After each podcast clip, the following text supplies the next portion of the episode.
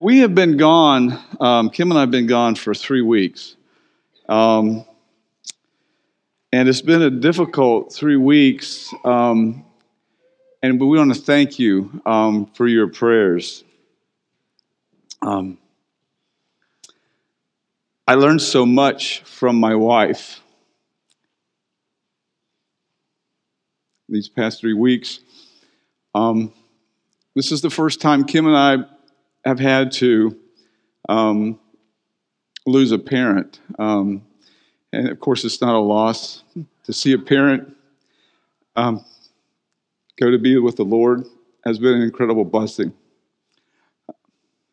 But it's been your prayers that have um, just sustained us through that time. And just to watch my wife in love and grace, walk her mom up to that finish line. I couldn't believe it. It's amazing. So, so thank you. Thank you to my wife for what I learned from her. Um, and thank you to Community Bible Church because you may not know this, but every one of you were at that funeral. Kim and Tom drove 13 hours for a one hour funeral to be there to represent this body. Now, Kim and I have been married for almost 41 years. I think I have driven that drive, 800 miles exactly, from Kennesaw to Edinboro, Pennsylvania, almost 50, maybe 50 times, maybe not quite 50 times. It's 13 hours. Tom drove that in 13 hours, was there for not even a day, turned around and drove back. I've never done that. I have never done that. And I just want to say thank you. And they represented this body there at the funeral. And then and then y'all brought us dinner, and Lindsay, Lindsay Crawford brought us a meal. It was Thursday. Of course, we have this huge family around us when we get back home, so why would you need to bring us a meal? And yet she brought us a meal, and it was absolutely delicious. Kim was wondering, wow, that's amazing. When Kim found out the recipe, she says, that's too hard. I don't think I could do that. Um, so um, it was wonderful. So, what a privilege it is to be a part of this body of Christ. And again, I just, I, I just want to thank you. Um, what a blessing. Turn in your Bibles to 1 Peter um, chapter 5. Um, as always, when I start a message, I remind myself that all scripture is breathed out by God and profitable for teaching, for reproof, for correction, and for training in righteousness that the man of God may be complete, equipped for every good work. I need that reminder. And that work is the work of God in our hearts and in our minds and in our lives. So as we open up God's Word, we're absolutely dependent upon this Holy Spirit to give us an understanding of His Word and to enlighten our minds um, to the truth of God's Word. So if you'll bow with me, let's pray that God will do that. Father, what a privilege it is to come here this morning um, and to be part of this family and to just serve in, in, in, such a, in such a simple way as we look at your truth together. Your word tells us that we have received not a spirit of this world, a spirit who is from you, from God, that we might understand the things freely given to us by you. And so our prayer is that your Holy Spirit will work in my heart and my mind in all humility in proclaiming your word. May it be your word and yours alone. And that you would work in our lives so that we may leave this place changed, different people uh, because of your word, conform to your image, image bearers for your glory and for the glory of Jesus Christ. And we thank you in Jesus' name. Amen. So we're, I think, about in the eighth week of maybe a 12 week series on the church, um, what we call ecclesiology. Um, so, slight review. I, I, need. I've been gone for three weeks, and I appreciate um, the live stream because I was able to watch um, while we were gone. But we started out looking at 1 Peter chapter 2, and, and Brian Otten kind of introduced us really to this whole series as we came to understand how the church fits into the meta narrative, the big story of what God is doing. I, I've, I've, some of you have heard me say this before. There's a song out there called God is in My Story. Now, I get the sentiment of that, but that is theologically incorrect, and it is a man centered gospel in, in what it says. We are, we, not I, we, this body, are in God's story. That's the meta narrative. That's the big story. And if you don't understand that story, then all the little pieces won't make sense. If you handed me a thousand piece puzzle, the first thing I would say is, Give me the picture. Let me see the picture. And so we did that. God's purpose in creation has not changed. He told Adam and Eve to fill the earth with image bearers, with worshipers of God for his glory. But sin entered the world, and sin disrupted all that God had intended. But God will finish what he has started.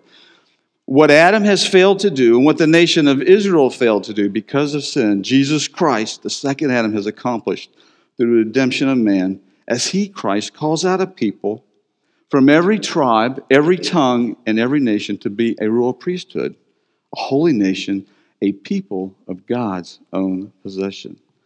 For the purpose, what does Peter say, in 1 Peter 2? He says, that you may proclaim the excellencies of him who called you out of darkness and into his light.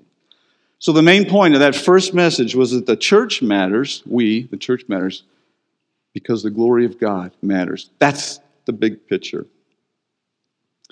We also found in the second week that just as our physical birth brings us into a family identity, so our spiritual birth brings us into a corporate identity. And that's the significance of the local body the church that we're a part of.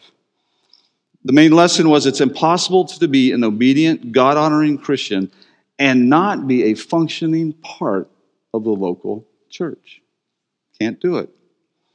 Week three, Pat came and gave us the definition of the church. So here's how he defined it the definition of church. The local church is an assembly of baptized believers meeting together regularly, that's in fellowship, in a particular locality under the oversight of recognized elders. And that's going to be our subject today. And the week after the Easter Sunday is elders. That's our topic. To participate, finishing this definition, to participate in biblical teaching, fellowship, prayer, and the celebration of the Lord's Supper for the purpose of bringing glory to God. Remember, that's why He made us.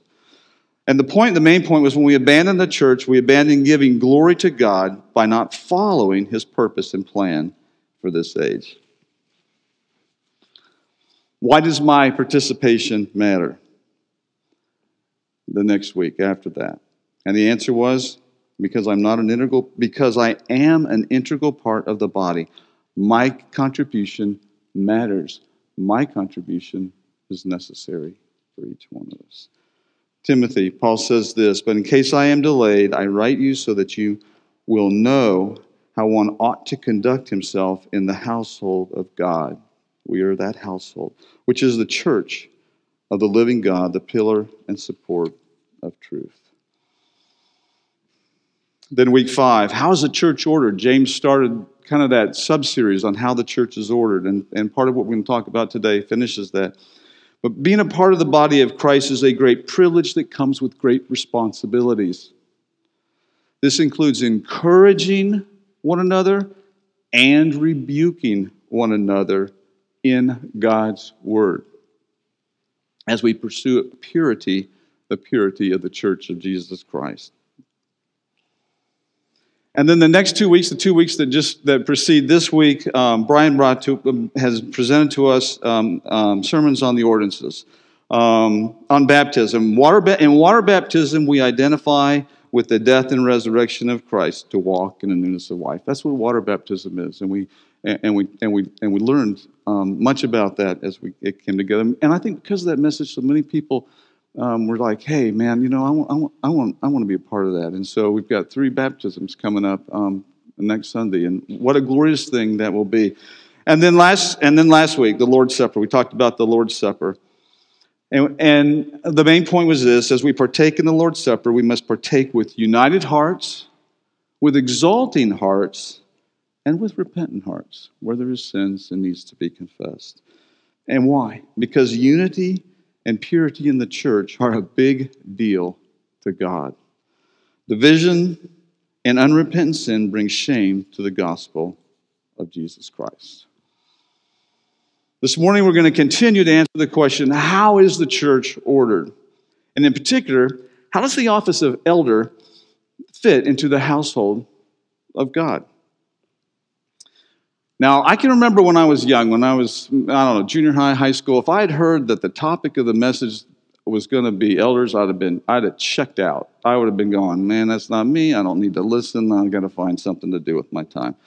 Let me just give some of our, some of, some of us a reason to, to hear God's word in this. Uh, for our young ladies, we're going to talk about God miraculously and by His grace producing in the body men who can shepherd His church. And the qualities we're going to talk about are the qualities that apply in every household and are really the goal of every man in this body. If you're a young lady here, that's the kind of guy you're praying for someday when you get married. That's the man you want. If it's good enough for his bride, Christ's bride, well, it ought to be great for you for the day when you're a bride. If you're a young man here, this uh, you're junior high, high school, college career, this, this should be important to you. You know, one of the traditions we have in this church is we have the round table, right? You guys know, most guys know about that. So when a young man gets is engaged, and, and before he gets married, we have kind of a Knights of the Round Table. We, we have this guy come and he sits and we put all the guys together in a, in a, around a circle together and we have men speak into his life to remind him of the significance of the role he's about to take as a husband and then hopefully future by God's grace and through God's blessings as a father. And we speak into his life the character qualities, qualities that he needs to be in pursuit of. Well, this is just that all in one. We're going to talk about some of that and not even cover it all. How wonderful it is to be a part of that round table. If you're a member of Community Bible Church, we currently have two guys, uh, two men um, that we're considering for eldership here at Community Bible Church, and that's Brian Otten and James Wolf. You know, the appointment of elders here at CBC is something that the entire church body actively participates in. Um, at some point, the elders of this church will be asking for this body to affirm those appointments. We don't vote here, but we are, but we do look for that affirmation from the body. And so the qualities that we talk about, we need to pay attention to. They, they are meaningful to us as a body. And then as one of the elders here at Community Bible Church, I mean, this is these all of this matters to me. In fact, as I study it, I look at it, I think, it's simply by God's grace. It's just the work of the Holy Spirit, really, that, that we're even believers in Christ, much less what God does for each one of us every day in our lives, and how He has brought us all together to function in a specific way that brings glory to Christ. Each of us has an assignment, a different assignment. And we don't look at each other's assignments and go, oh, I wish I had this. We say, God, what is it you want me to do? Let me just serve faithfully in that assignment. And so as I look at this, I'm, I'm just overwhelmed um, by my insufficiency inadequacy and thankful for what God is doing in my life each and every day. So this message applies to each and every one of us. Here's the main point. So if you have a if you have an outline, there's some outlines in the back. If you have an outline, here's the main point, and then and then we'll read from 1 Peter five. Main point is that God has appointed elders, shepherds, overseers, has, has appointed elders over the household of faith from among men who have demonstrated certain qualities in the shepherding of their own home. All right? That's that's the main point. We're going to cover that. That's the main point. But here's but here's something equally as important these qualifiers are a sovereign work of God in the lives of these men by the power of the Holy Spirit and for the glory of Jesus Christ. That's how it's done. It's not done in the flesh, and it's God preparing men to lead the local body, his church.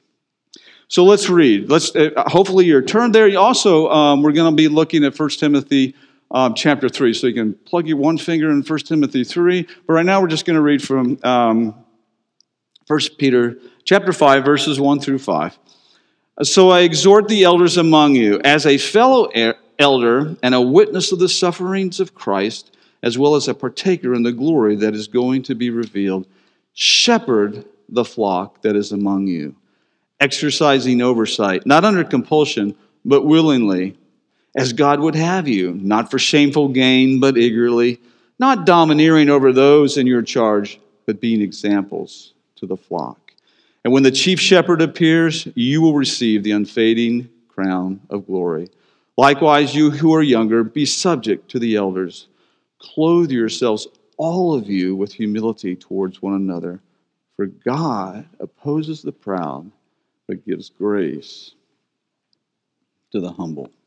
So, in this week and the week after Easter, as we look at the subject of elders, we're going to be answering the question of who, who are they? Who are these elders? What, what do they do? What is their role within the body, within the church? How? How does the elder fill these roles and why? Why does the elder uh, do this? This morning, we're just going to answer one question. We're going to answer the question of who are they? Who are these elders? It should be noted that in every address of the office of elder in Scripture, it is always in the plural. Never does God intend for this office to be filled by a single individual. There are, there, and there is no Lone Ranger. There are and there is no superhero. God in his sovereign will, brings together a multiplicity of men to be shepherds and overseers of the body. The plurality of elders brings diversity of gifts.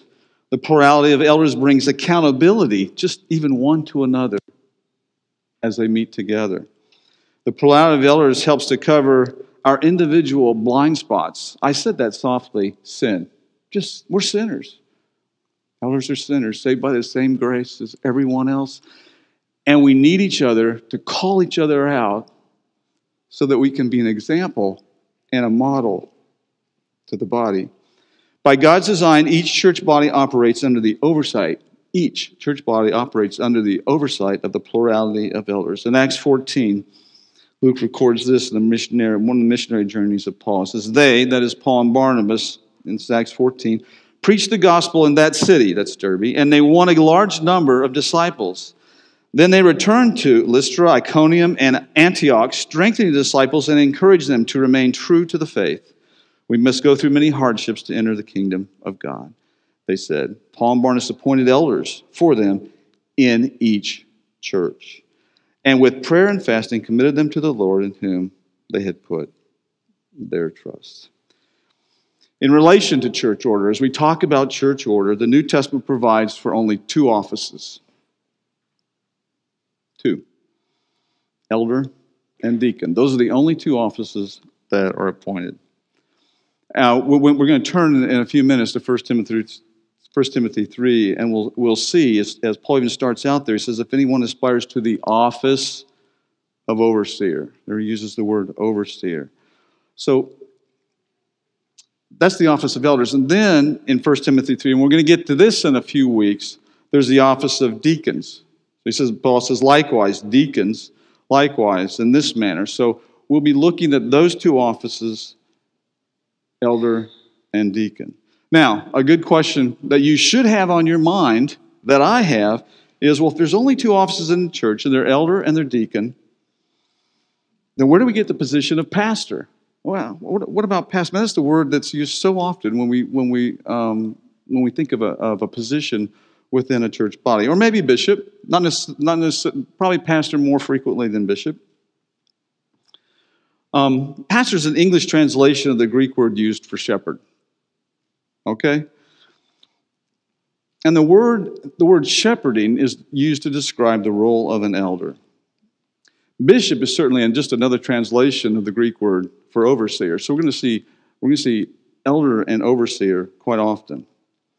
In both Acts 20 and in our passage, even here in, in 1 Timothy 5, we see that. Uh, Acts 20, Luke says this Now from Miletus, he, that is Paul, sent to Ephesus, and he called the elders, presbyteros is the word, of the church, the ecclesia, the church, to come to him. And when they came to him, he said to them, and so he gives them some instruction, and here's what he says to them later in that passage. He says, Pay careful attention to yourselves and to all the flock in which the Holy Spirit has made you overseers, episkopos. Okay, so we see he calls the elders, and he says, God has, through the power of the Holy Spirit, has called and made you overseers, episkopos, to care for, to shepherd, to pastor the church of God which he obtained with his own blood. Here, even in our own passage in 1 Peter um, 5, verses 1, Peter says, So I exhort the elders, presbyteros, among you, as a fellow elder and a witness of the suffering of Christ, as well as a partaker in the glory that is going to be revealed, shepherd, there's the word that's translated pastor, shepherd the flock of God, that you may exercise oversight. There's the word overseer again, episkopos. The misconception that there's a third office known as pastor is one that has been promoted by a Western culture that unfortunately has professionalized the ministry activities within the church and ultimately create which ultimately has created a multi-billion dollar industry of ministry professionals right here's the temp- here's the danger in that here's the danger in that is we're tempted as participants in the body of Christ, we're tempted to leave the ministry to the professionals. Right? Am I, am I right? We, there's that, that's the temptation. And so leaving the and, and that that leaves the members of the church really to act more like consumers than participants in the body of Christ. You know, the, here's the corporate model. I work in the corporate world. The corporate model is this: there's a CEO. Um, there are the uh, uh, there, there are the associated executive officers, the CFO, the COO. Okay, um, there's the administrative staff, and there's all those who work together to produce products and services for consumption by the consumers. Right? It's awfully tempting as the church has kind of pulled that model into the church to have a senior pastor, a CEO, a associate pastors, and you know, and, and, and deacons that fill this kind of this executive offices and administrative staff, and all working together produce services, products and services for people to consume. And that's not so. I see, I see it all the time. I see a young guy that says, Well, I, I want to go into full time ministry. Now, if you use that word full time ministry with Pat Peters, he will climb all over you, going, You are all in full time ministry. But we see it all the time. So this young man goes to, goes to the seminary, he gets the degree, and he's and and it, the same really he does the same thing that a young man who wants to be an accountant would do. He goes and he gets an accounting degree and then he goes look for an accounting job um, serving as an associate pastor or as a uh, youth pastor right? That's kind of the, the entry level job. And then he works his way up that corporate church ladder into to a senior pastor position. That's not the model given in the new testament. The model given in the new testament is the home. That's where God trains the, the, the shepherds and the overseers of the church. Now, don't get me wrong.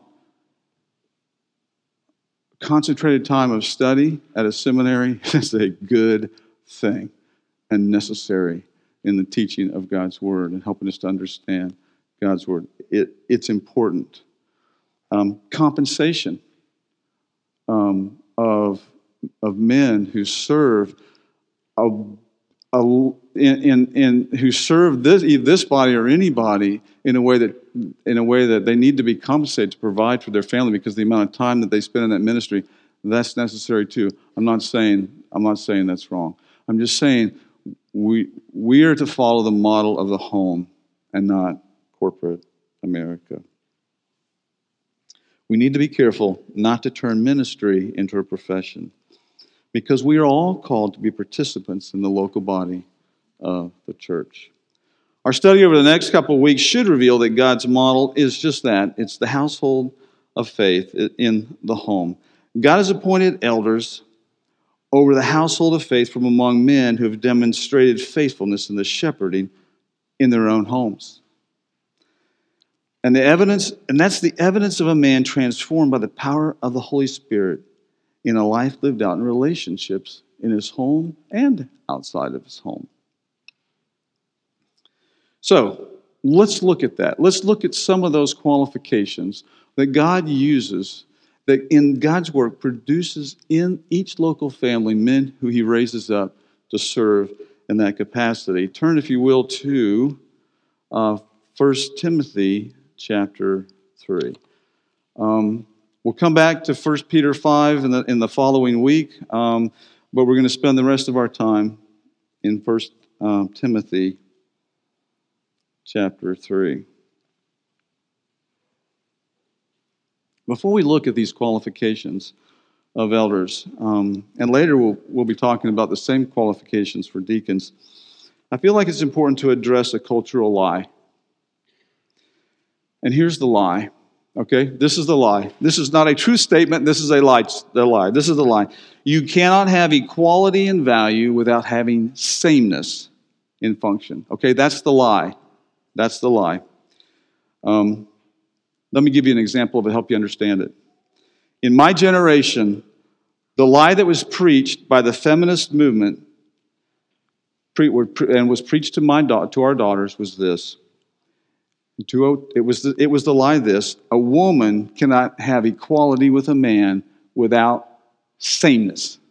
You get it? You hear the lie? She's not equally valuable with a man unless she achieves and pursues sameness in function with a man. She must do all that a man does if she wants to be equally valued. That was the lie of our culture. Boy, if you're standing in culture today, Boom, it's gone well past that. But it's the same lie. This lie denies creative order, and this lie denies the uniqueness of God's design in His creation of man and a woman. When we talk about order, we're talking about the person and the character of God expressed in His creation. What drives order and structure in the home what drives order and structure in this church is the person and character of God. God exists in three persons. And if I just went to our doctrinal statement and just read our short, brief paragraph on God, it's this There is one and only one living and true God. He is an intelligent, spiritual, and personal being, the creator, redeemer, preserver, and ruler of the universe. God is infinite in holiness and perfection in all his attributes. To him is owed the highest love, reverence, and obedience. The eternal God is one in essence, eternally existing in the Trinity, three persons as Father, Son, and Holy Spirit. The three persons that make up the Trinity are one in essence. They are one. They are co equal, they are consubstantial. You'll hear that word. They're made of the same stuff, and they're co eternal, and yet they differ in their function. We don't have time to do it this morning, but here's, here's just, just an activity for you um, this week. Make a note Ephesians 1. Go to Ephesians 1, and Ephesians 1 is just a magnificent, magnificent um, part of Scripture talking about what God has done for us. But you're going to read all this he's and he did that and he this and that and this.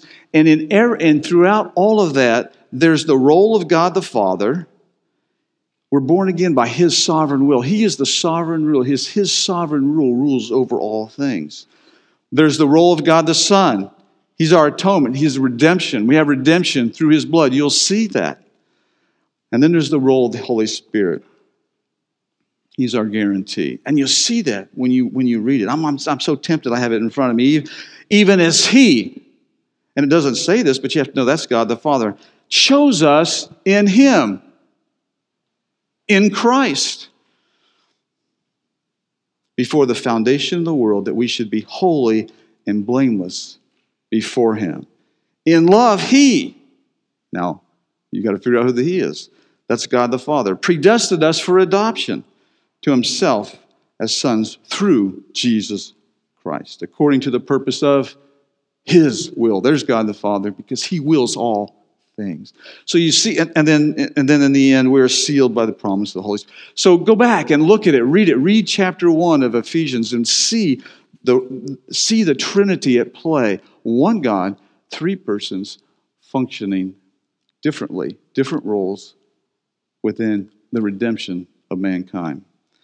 So, in accordance with the person and character of God, equality is not expressed in sameness of function. Function is not required for equality. Why? Because of God, because of who He is.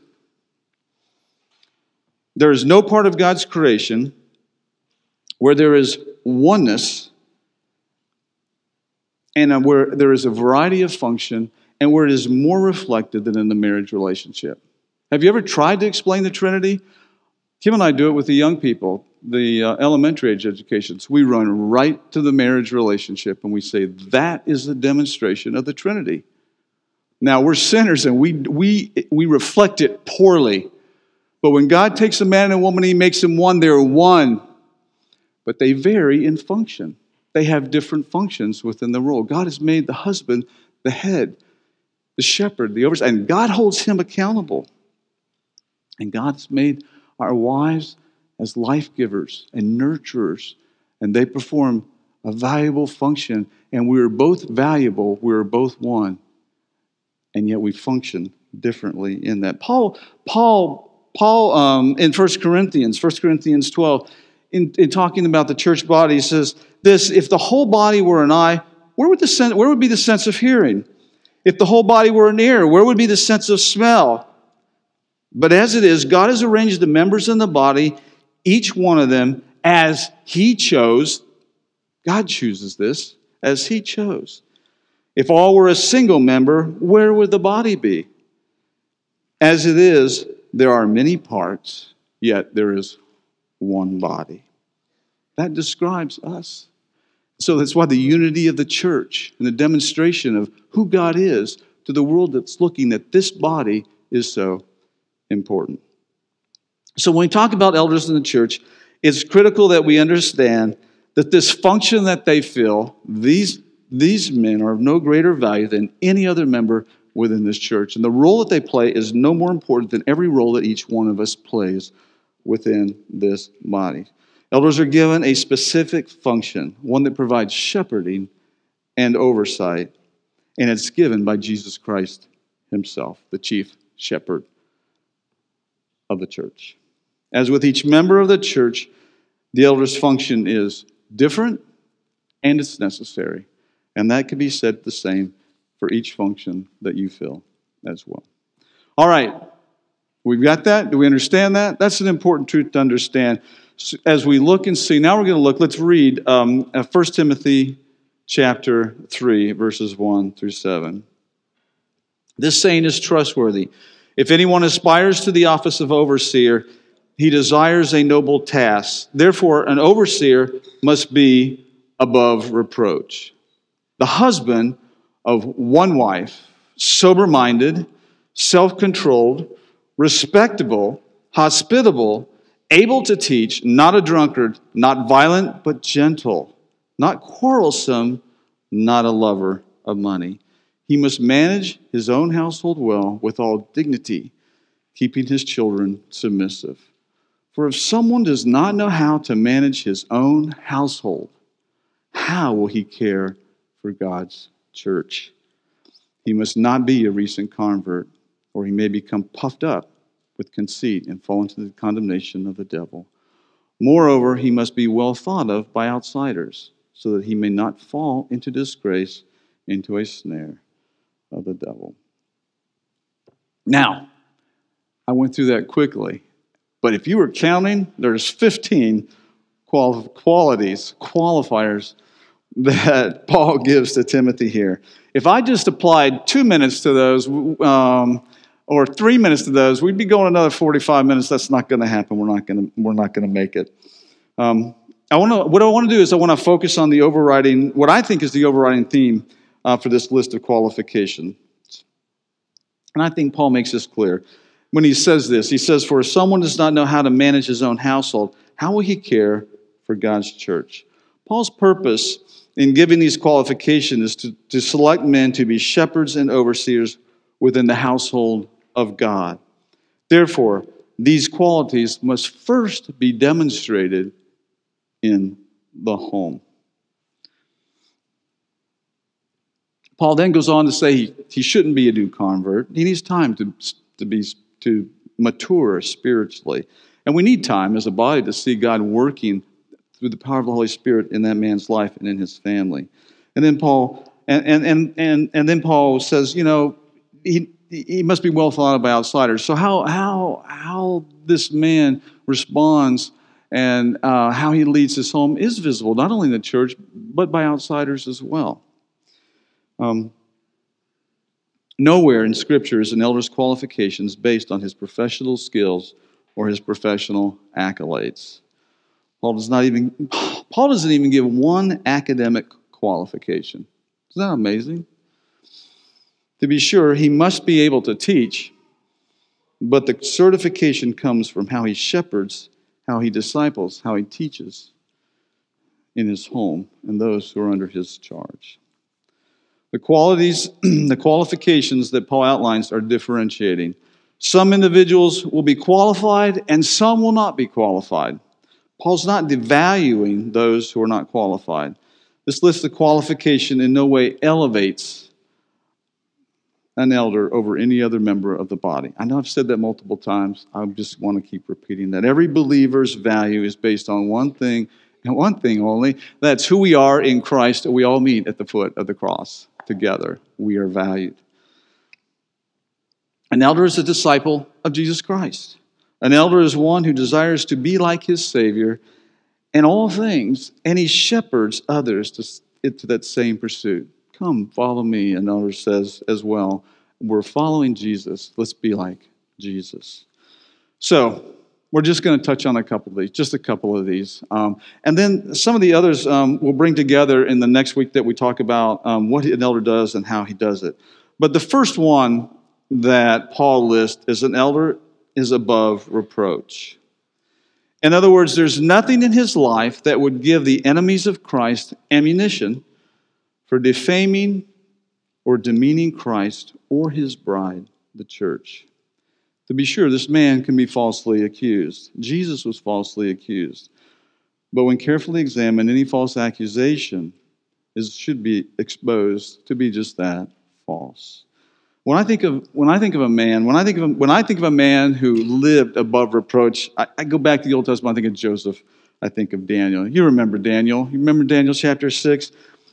Um, the high officials and the satraps, it says, but they could find no ground for complaint or, or any fault because he, that is Daniel, was faithful, and no error or fault was found in him. That was Daniel. He lived above reproach. Now, to be sure, an elder is a sinner. However, when the light of God, when the light of God's word exposes sin in his life, he should be the man that's quickest, quickest to repent, to be the example of repentance. That's true for every father in his home. Dads, you should be the first to say, I'm sorry, without a but in that clause, without but. But you, but this, just repent. That doesn't, that doesn't demean you as a father. That only, that only elevates you, and your kids see, hey, now I want to be like that. Quickest to repent. He's not a man that seeks to rationalize his sin or justify his sin before other men. You know, he's also the man that finds it easy to ask for forgiveness, and a man, again, that finds it easy to forgive. Think of it this way. Think of it this way. Listen closely to me. An elder is to be above reproach, but he's not to be beyond reproach. An elder is to be above reproach, but not beyond reproach. In fact, it's because he is reproachable that he's able to live above reproach. Paul says this to Timothy do not admit a charge against an elder except on the evidence of two or three witnesses. As for those who persist in sin, those elders who persist in sin, rebuke them in the presence of all, so that the rest may stand in fear. That's how, that's how we deal with sin in an elder's life. The elder is to be a man above reproach. By the grace of God, through the power of the Holy Spirit and for the glory of Jesus Christ. Qualification number two an elder is to be the husband of one wife. This second qualification that Paul gives um, is an important one. He repeats it. Paul repeats it. In fact, he repeats the same order above reproach, the husband of one wife, in his instructions to Titus. And he's, when he tells Titus, if any, um, this is why I left you in Crete, so that you might put what remains in, into order and appoint elders, it's plural there, it's always plural, elders in every town as I directed you. If anyone is above reproach, the husband of one wife, and his children are believers and not open to the charge of debauchery or insubordination. Paul again, eh, he repeats this in the qualifications of the deacons in 1 Timothy 3:12. Let deacons each be the husband of one wife, managing their children and their own household well. The only other instance where we see qualifications like this listed in the New Testament is for a widow who is to be cared for in the church. And Paul says this in 1 Timothy line, uh, 5, verse 9 let a, let a widow be enrolled if she is not less than 60 years of age. That's pretty specific. Having been the wife of one husband. The wife of one husband. Now, notice this she's not married, she's a widow. She's been released from the bond of marriage. But Paul's qualification for the widow to be added to the group or cared for by the church is that her life is defined as being the wife of one husband. So it is with the elder. His life is to be described as the husband of one wife. This is the qualification that gets the most debate and creates the most angst, even within the church, uh, the greater church. And I want to address this, and I got to do it quickly because I'm running out of time. But, and I want to, because I, what I do want to do is boldly proclaim the truth of this, but I want to do it gently. Um, three quick observations an elder is a man, an elder is a married man, and an elder's married life is identified with one woman. All of those are debated in the greater church. All of those. An elder is a man. In scripture, in scripture, husband is always a reference to the male. This excludes a woman from taking the office of elder, not because she's of any less value. I think we've already established that. She's just simply not, she's just simply not assigned that task. It's just simply that. It's not her assignment. When God created Adam and Eve, God gave Adam the role and responsibility as head of his family. Not because Adam was smarter or more skillful than Eve, but simply because that was his, was his assignment, an assignment given by the Creator, and an assignment that came with accountability. And just as God has given man the role and responsibility as head of his home, God has given certain men, and again, I say that in the plural, the role and responsibility of shepherding and oversight within the household of God. The role of a man as an elder has its basis in creative order, not in culture. Paul says this in Timothy. He says, I do not permit a woman to teach or exercise authority over a man. Rather, she is to remain quiet, for Adam was formed first. In that context of that passage, all Paul is saying is in the body, in the context of the church body, a woman is not to exercise authority over a man. That's not her job. It doesn't say she's not a, she doesn't teach and can't teach. Read Proverbs chapter 1. Hear your, hear your, hear your mother's, your father's instruction and your mother's teachings. It's not that she can't teach, it's that she doesn't fill that role in the body as a, as, as a shepherd and overseer. The elder's role carries with it both a teaching responsibility, because that's a big part of shepherding, and a position of authority as overseer. And this role is simply assigned by God to the man, both in his own home and in the household of faith. The elder is a married man. An elder is to be a husband. If, if he's the husband of one wife, if he's going to be a husband, he's got to be a married man. A single man does not qualify for this role. That can be, that can be controversial. It's not because a single man is of any less value. Again, we've, we've established that. It's simply not his assignment. Listen to what Paul says in 1, Tim, in, in 1 Corinthians, I'm sorry, 1 Corinthians 7. To the, to the unmarried, those who are unmarried, and, and widows, I say that it's good for them to remain single as I am. But if they cannot exercise self control, they should marry, for it's better to marry than to burn with passion. I want you to be free from anxieties, Paul says.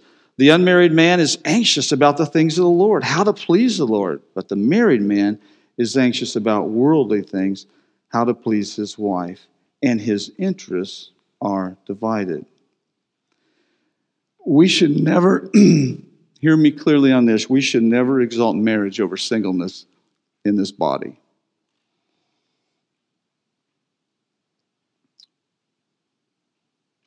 we should recognize that both the married and the single are equally valuable and equal contributors.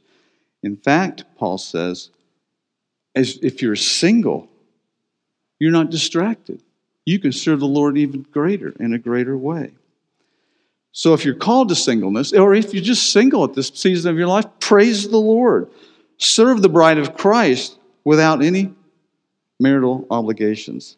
After all, marriage is only for this momentary lifetime. The purpose of marriage will end when Christ comes for his bride. We'll need, no longer need to reflect what we will have in real right there when Christ comes for his bride. So an elder is, is, a, is a married man. He's a husband. This is by God's grace. And I can tell you, my wife is a gift from God. Praise God for her. The elder's, the elder's married life is identified with one woman. He is a one woman man. Let me say this an elder is a covenant keeper, an elder is a shepherd who never, and we, we listen, we pound this in at the round table with the guys. He never abandons his post under any condition. An elder loves his wife in an unconditional way, period, like Christ loves his church.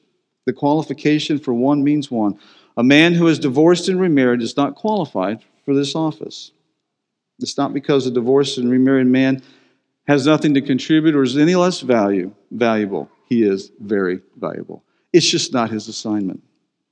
We live in a time when many within the church want to accommodate the cultural norm of divorce and remarriage by adding the phrase at a time. But that's simply not in Scripture. And it only begs the question how many times?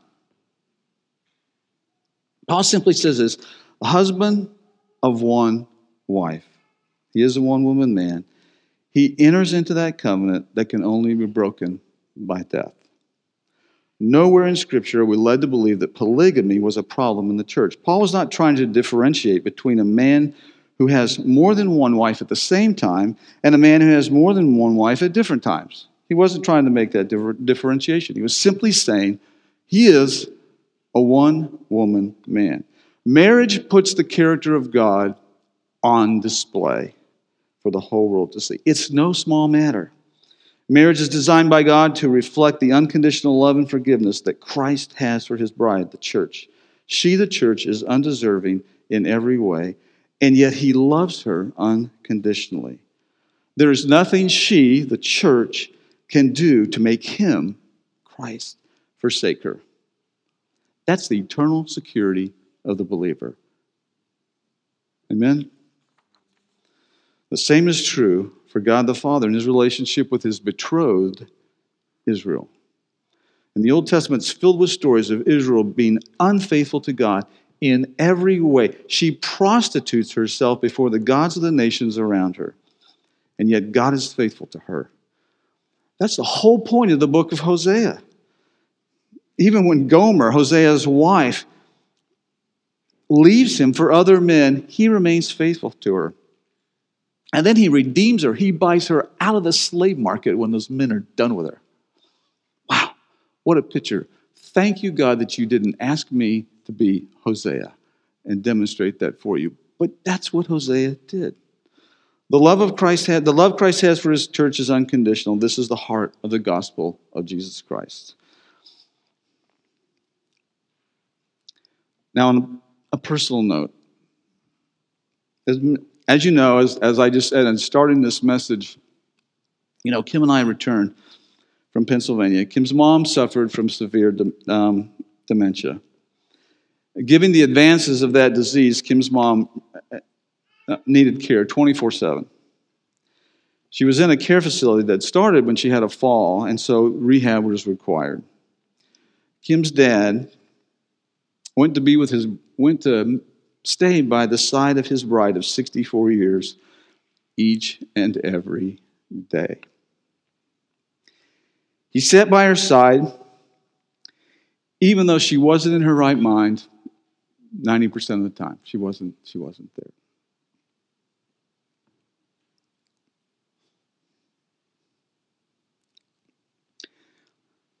So, why did he sit by her side? Because he made a covenant.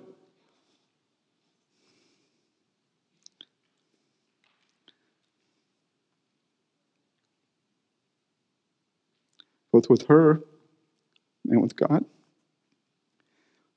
For better for worse, he said, there have been some hard seasons. This was the worst. in sickness and health. She had a debilitating disease, there was no cure.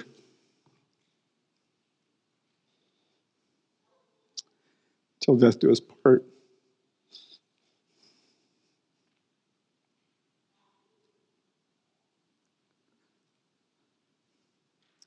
So at the age of 88, this man continued his shepherding role. He did so until the chief shepherd came.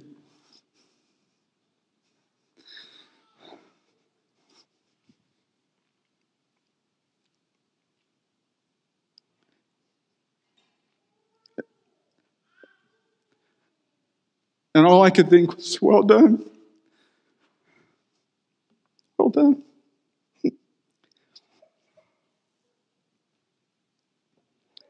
So, whether you're the shepherd in your home, whether God has called you to shepherd the household of God, or whether God's called you to singleness, to be devoted to His bride, the church. Our call is to be faithful. An elder is a covenant keeper, he's the husband of one wife, and that is by God's grace alone. There's many other qualifiers, and I'm out of time. completely out of time. the other one, I, the other one I'll just skip. We'll just have to come. We'll, we'll come back to is is this man as a father. God, by God's grace, God has given this man not only a wife to love and to cherish, He's given him children. Children are a gift from the Lord. The fruit of the womb is a reward. And every time God gives that family a child. There's a sinner that has to be led to Christ and discipled. And every time they have another child, it's another sinner that has to be led to Christ and discipled. And that man learns how to deal with immature people and love them and care for them in gentleness and help them grow up and mature in Christ. That's his job. He cannot save them. He can only introduce them to Christ. That's the work of the Holy Spirit. But God has called him to, to, to shepherd his home and to disciple his children. It's no small task. and so, just as God has created order within our homes, so he's provided order within the household of faith. And God calls certain men to collectively, that's their, there's the plurality, collectively take that responsibility. Remember, God has called each and every one of us to serve the bride of Christ. That is why He has brought us, birthed us into this family. And, and, and God has called certain men to take the, the leadership role, the role of shepherding and oversight. And we should encourage one another as we strive for unity and purity in the faith and give a testimony of a life changed by the gospel of Jesus Christ here in our body in Community Bible Church. Our mission is simple. Our vision statement we have is given by Christ alone. Go therefore and make disciples of all nations, baptizing them in the name of the Father and the Son and the Holy Spirit, teaching them to observe all that I've commanded you. And behold, lo, I am with you always, even to the end of the age. Let's pray together. Father, thank you that by your sovereign will you have called us out of darkness and into your marvelous light. Solely and only on the merit and the atoning work of Christ on the cross. Thank you that our position in Christ is eternally secured by the power of the Holy Spirit. Thank you that we are part of your story. Thank you that we're part of this local church, Community Bible Church. And we pray that your Spirit will fill our hearts with joy as we work together to put the gospel of Jesus Christ on display here in Kennesaw, Georgia, for all to see and throughout the world to the sister churches that you have given to us so that we might encourage them and minister to them as well. May all that we do, may all that we say be done to the glory of Jesus Christ. Amen.